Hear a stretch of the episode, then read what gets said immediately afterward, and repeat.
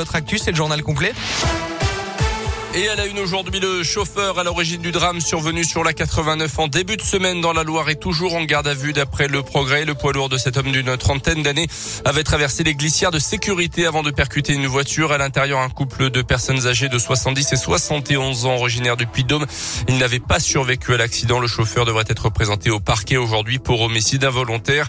Les gendarmes vérifient notamment la conformité du poids lourd et de son chargement. D'après les premiers éléments de l'enquête, un pneu aurait éclaté rendant incontrôlable le poids lourd et sa remorque. Emmanuel Macron en Auvergne aujourd'hui, il présidera d'abord le Conseil des ministres en visioconférence depuis la préfecture de Moulins ce matin.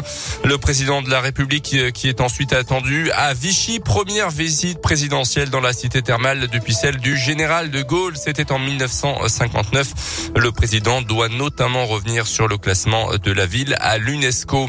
En bref, un jeune Tunisien condamné hier à Clermont à 10 mois de prison ferme d'après la montagne pour une euh, série de vols à Clermont-Chamalières et Roya.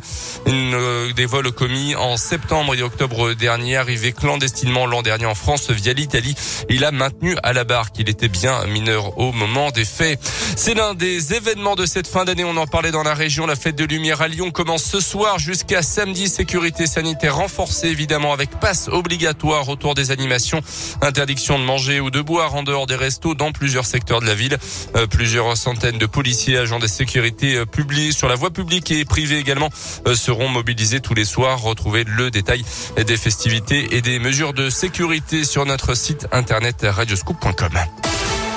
Elle n'a pas encore débuté, mais elle est déjà menacée. La Coupe d'Europe de rugby doit commencer ce week-end dans un contexte une nouvelle fois perturbé par la crise sanitaire. Malgré les promesses de l'organisateur, un premier match a déjà été annulé, celui entre Bristol et Klein-Ekli.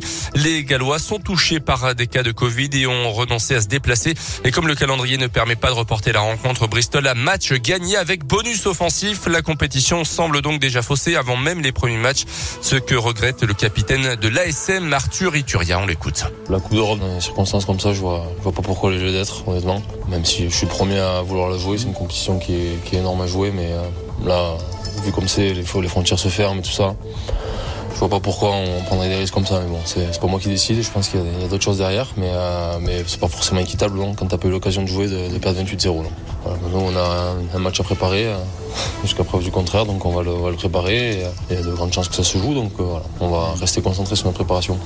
Et la SM a rendez-vous samedi au Michelin pour son premier match. Ça sera face aux Irlandais de l'Ulster. Du foot, le Paris Saint-Germain termine la phase de groupe de la Ligue des Champions sur une victoire. Euh, victoire 4-1 contre Bruges avec des doublés d'Mbappé et de Messi hier soir. À suivre aujourd'hui Lille sur le terrain de Wolfsburg.